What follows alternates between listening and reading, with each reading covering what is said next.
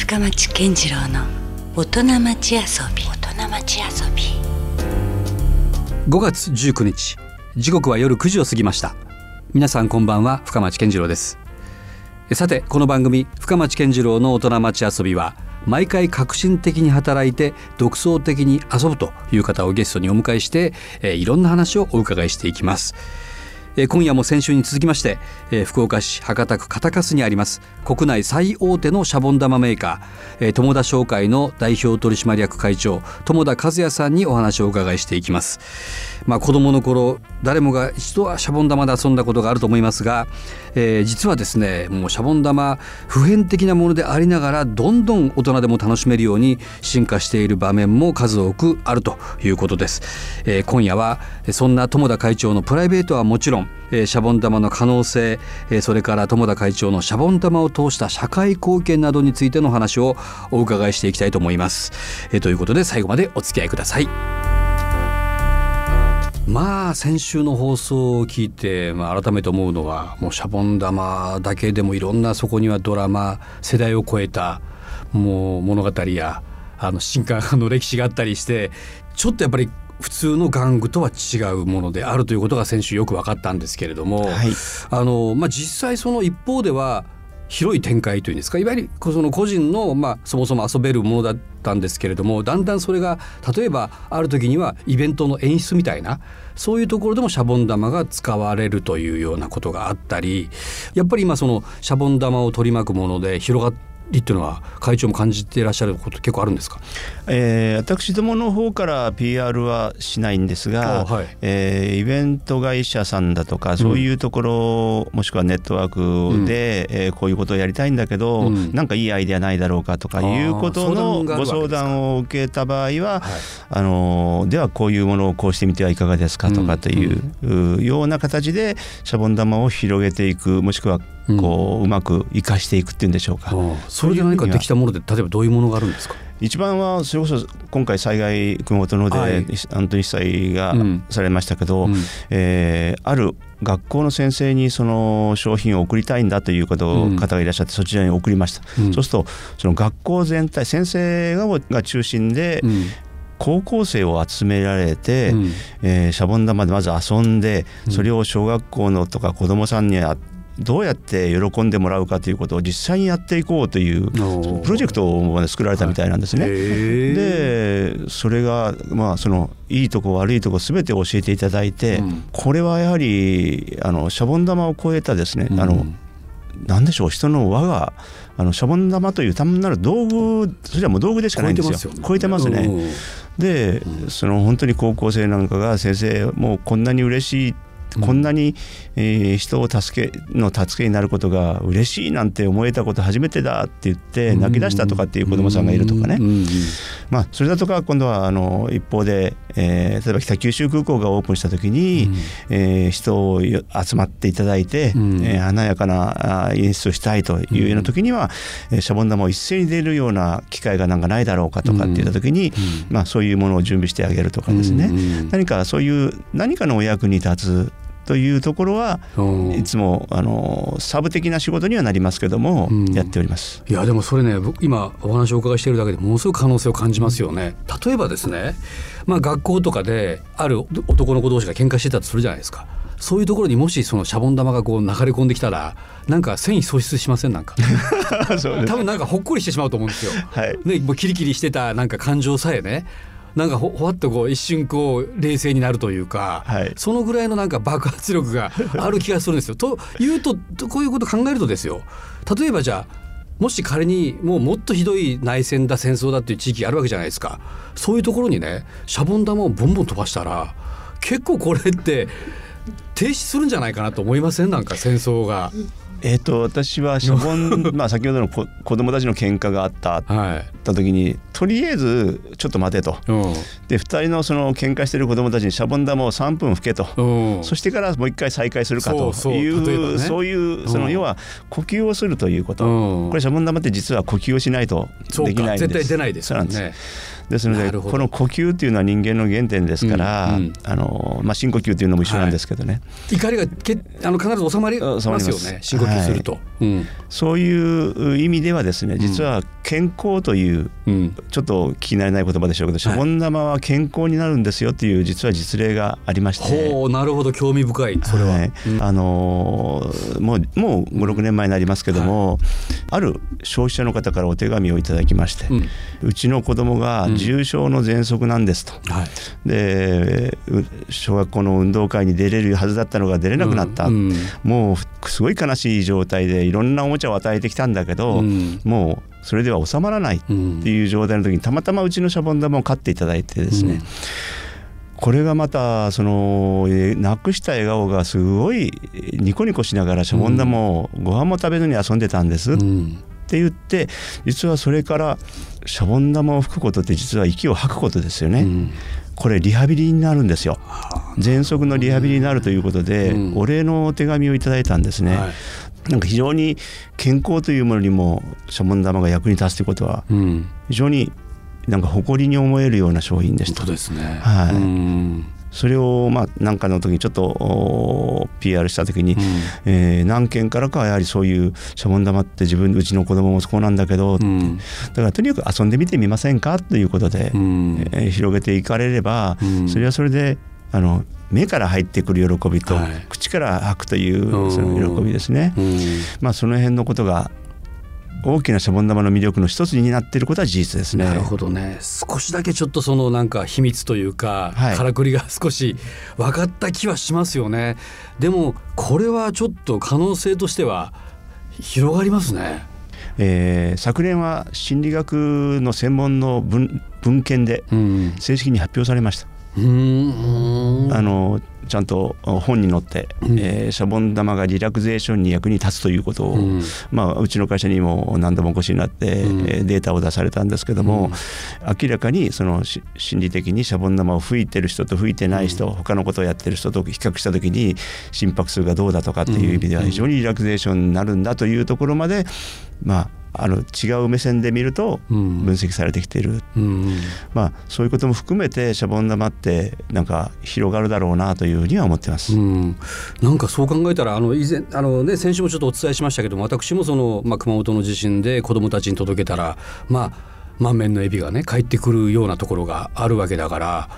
あながちさっきのその戦地へねなんかこう提供したりした時とかに何かその緩和させるための一つのツールになる可能性もねないと言えないですよね。ですよねね、だからそのぐらいの、もしかしたら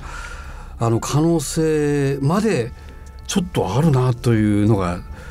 ねシャボン玉感じることできますねこれね。うんさあもうとにかく先週から今週にわたって友田会長のねまあそのシャボン玉哲学といいますかいろんなまあそこにまつわるそして広がる話を続々と出てきて非常に興味深いんですけれども実際そういうその仕事を支えるプライベートな部分というんですか気にかけてらっしゃることとか趣味とかっていうのはあるんですか？趣味と言われれば今一番週末にやるのはゴルフなんでしょうけども、うんはい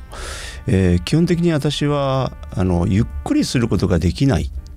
タイプなタイプ的にですね、うん、で、まあ、結果的には何をしても一生懸命やるという習慣がつきすぎてしまって、うん、まあ、ゴルフにしてもじゃあはまってしまうんですか？そうはまって練習して体壊してしまうみたいな。だからやりすぎやりすぎて肘が痛いだの腰が痛いだのと言ってですね、はい。はい、厄介な状況になるんですね、でそれが逆にストレスになるということもあるんで。遊びがもう超えてしまうんですね。そうなんですね、うん、ですからそこは、えー、自分の体と相談しながらとなると、はい、まあ盆栽に行くのには早すぎるし。あ。のでもあの庭いじりとかは少し、やったりとかですね。それは、あの植物ってやっぱ癒される、まあそれこそシャボン玉と同じように癒されるものでもあるんで、植物を育てるのは好きですね。あなるほどね、えー、ですけどまあ基本的には自分の体と相談しながら、うん、えー、今何が必要かなということを自分を支えるというんでしょうか、うん、そのだから遊びになってないのかもしれません。そうなんですよ。だから結構詰めるタイプみたいな見受けられるので、えーえー、なかなかそのストレスだったりとかちょっとやっぱねやっぱどっかで抜かなきゃいけないタイミングがありそうですけどね。だから実はもう本当にオンオフが下手なんで、あの寝るのにもね、寝るのに苦労してる、うん、そしてになるぐらい頭がいろいろ活性してる、ね、ずっと動き出しますし、えー、今度は寝ても夢の中で仕事してるんですね、だからこれが私の悩みなんですよ。だから遊びという本当に心が安らげる遊びはやはり自分でオンオフができるような人間性でなくてはならないなというのは今ちょっとその人生観の中で唯一こうこうあったらいいなと思うんだとすればそこですね。もうあれだけこうほっこりの象徴のようなシャボン玉をね提供する一方でそこまでこう汗水垂らしてた会長が実はいたわけですよね。いやしかしでもどうなんでしょうだからもう結局仕事の話に終始するとは思うんですけれどもこれからもう具体的にもっとこうしたいとかあのこうあるべきだとかっていうような思いっていうのはありますか？えー、最近感じること、うん、要は社長を退いて感じることはですね、うん、あのえー、お客様のクレームだとか、うん、あまあいいことも含めて、はい、消費者様との窓口は全部私なんですよ。で、まあ、今回の震災でも何でもそうなんですが、はい、あのそういう人たちと実は知り合えないはずの人たちと知り合えるわけですね。まあ、メールとか手紙ですけども、はい、この人たちとのやり取りは非常に楽しいですね。あというと例えば具体的に言うとどういうやり取りをされてらっしゃるんですか、えーまあ先ほどの喘息の親御さんも含めてそうですし、震災でこうやってもらってすごく喜んでお礼の手紙が来たりとか、はい。うん、でもう単純にそういうことじゃなくてもうこの間送っていただいたシャボン玉がすごいこ、もう単純に喜びの言葉のハガキ用が来るんですね、だからこんなことってあるのかなって、だから本当にそれが北海道から沖縄まで、うん、えー、の方から一消費者から来るともう他人じゃないんですね、うん。もうもうその時点でお友達みたいな雰囲気になって、うん、私もそれに対してお返しあの、うん、ご返信をしたりとか、そうすると何回かこうやり取りをするんですよ。これって楽しいですね。今はね時代的にともすると感謝どころかクレームばばっかり来る時代ですよ、えー、どうかしたら。えーそんな中感謝の手紙が絶えないっていうのは素晴らしいですよねそれは、まあ、もちろんクレームもあるんですけどクレームに対してですねちゃんと対応すると人ってやっぱり分かっていただけるんでそこはまた新しい人とのつながり。そこにもやっぱヒントが実はあったりするわけですよね。商品改良するね、はい、きっかけになったりとか。だからできれば今からっていうのはやはり人あってのシャボン玉であるわけですから、うん、えー、まあ、企業という大きな生き物とは別次元で人という部分だけはしっかり持った、一つの大きな部門として持っておく必要性があるなというのは思いますね。うん、となるとやはりこうその震災とかもそうですけどある意味こう社会貢献みたいなところもかなり会長としては意識されているところはあるわけですか、えー、そこまで大げさには思っておりません。あの結果として喜んでいただけるなら助けになるならというだけのことであって社会貢献というところまでの大きなことではなくてできることをとにかくやろう、あの大きいことやっちゃうと会社潰れるといけませんので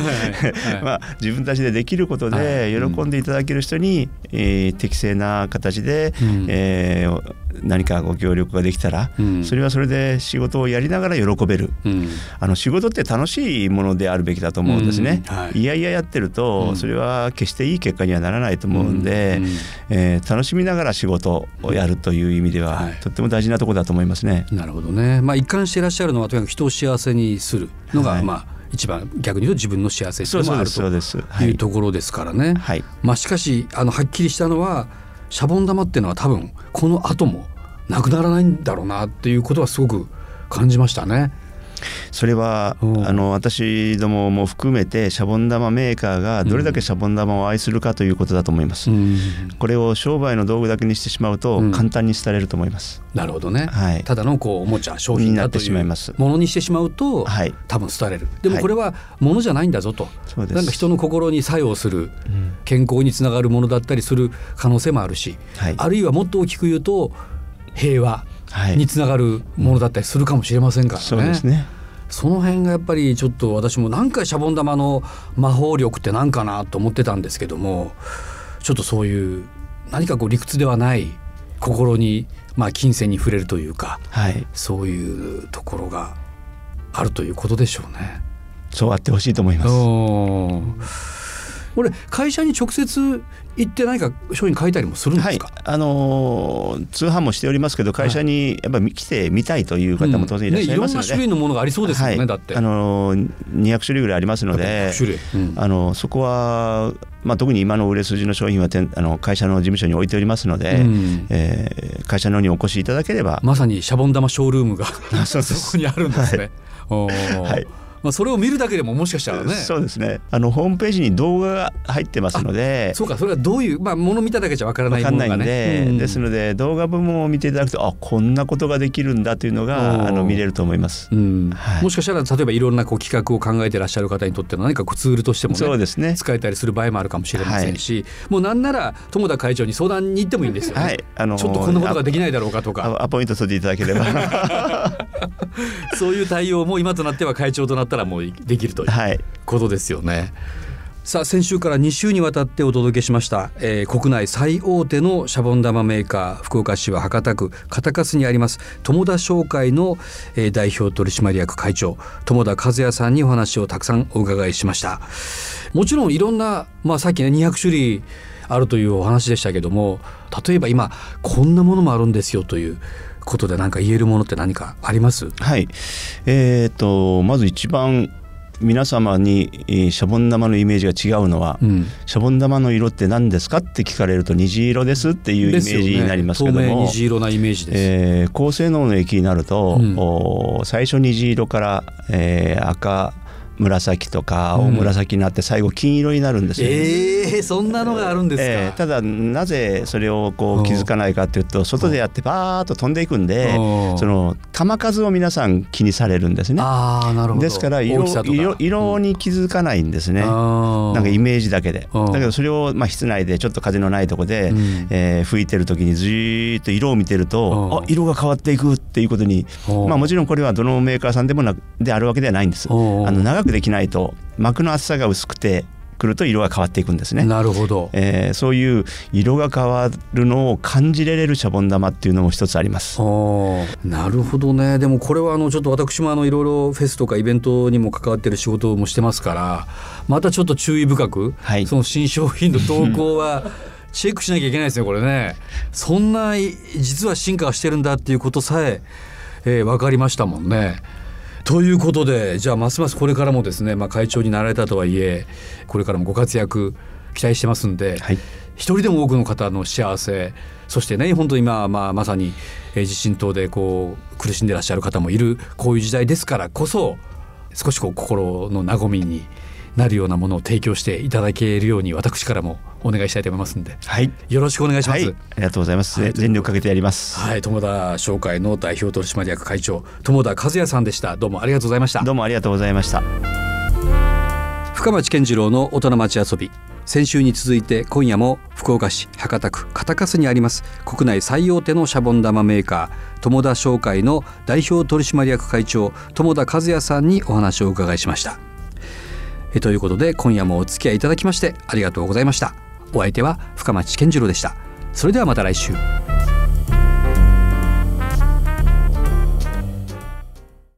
ラブ f m Podcast ラブ f m のホームページではポッドキャストを配信中。スマートフォンやオーディオプレイヤーを使えばいつでもどこでもラブ f m が楽しめます。ラブ FM.co.jp にアクセスしてくださいね。LoveFM Podcast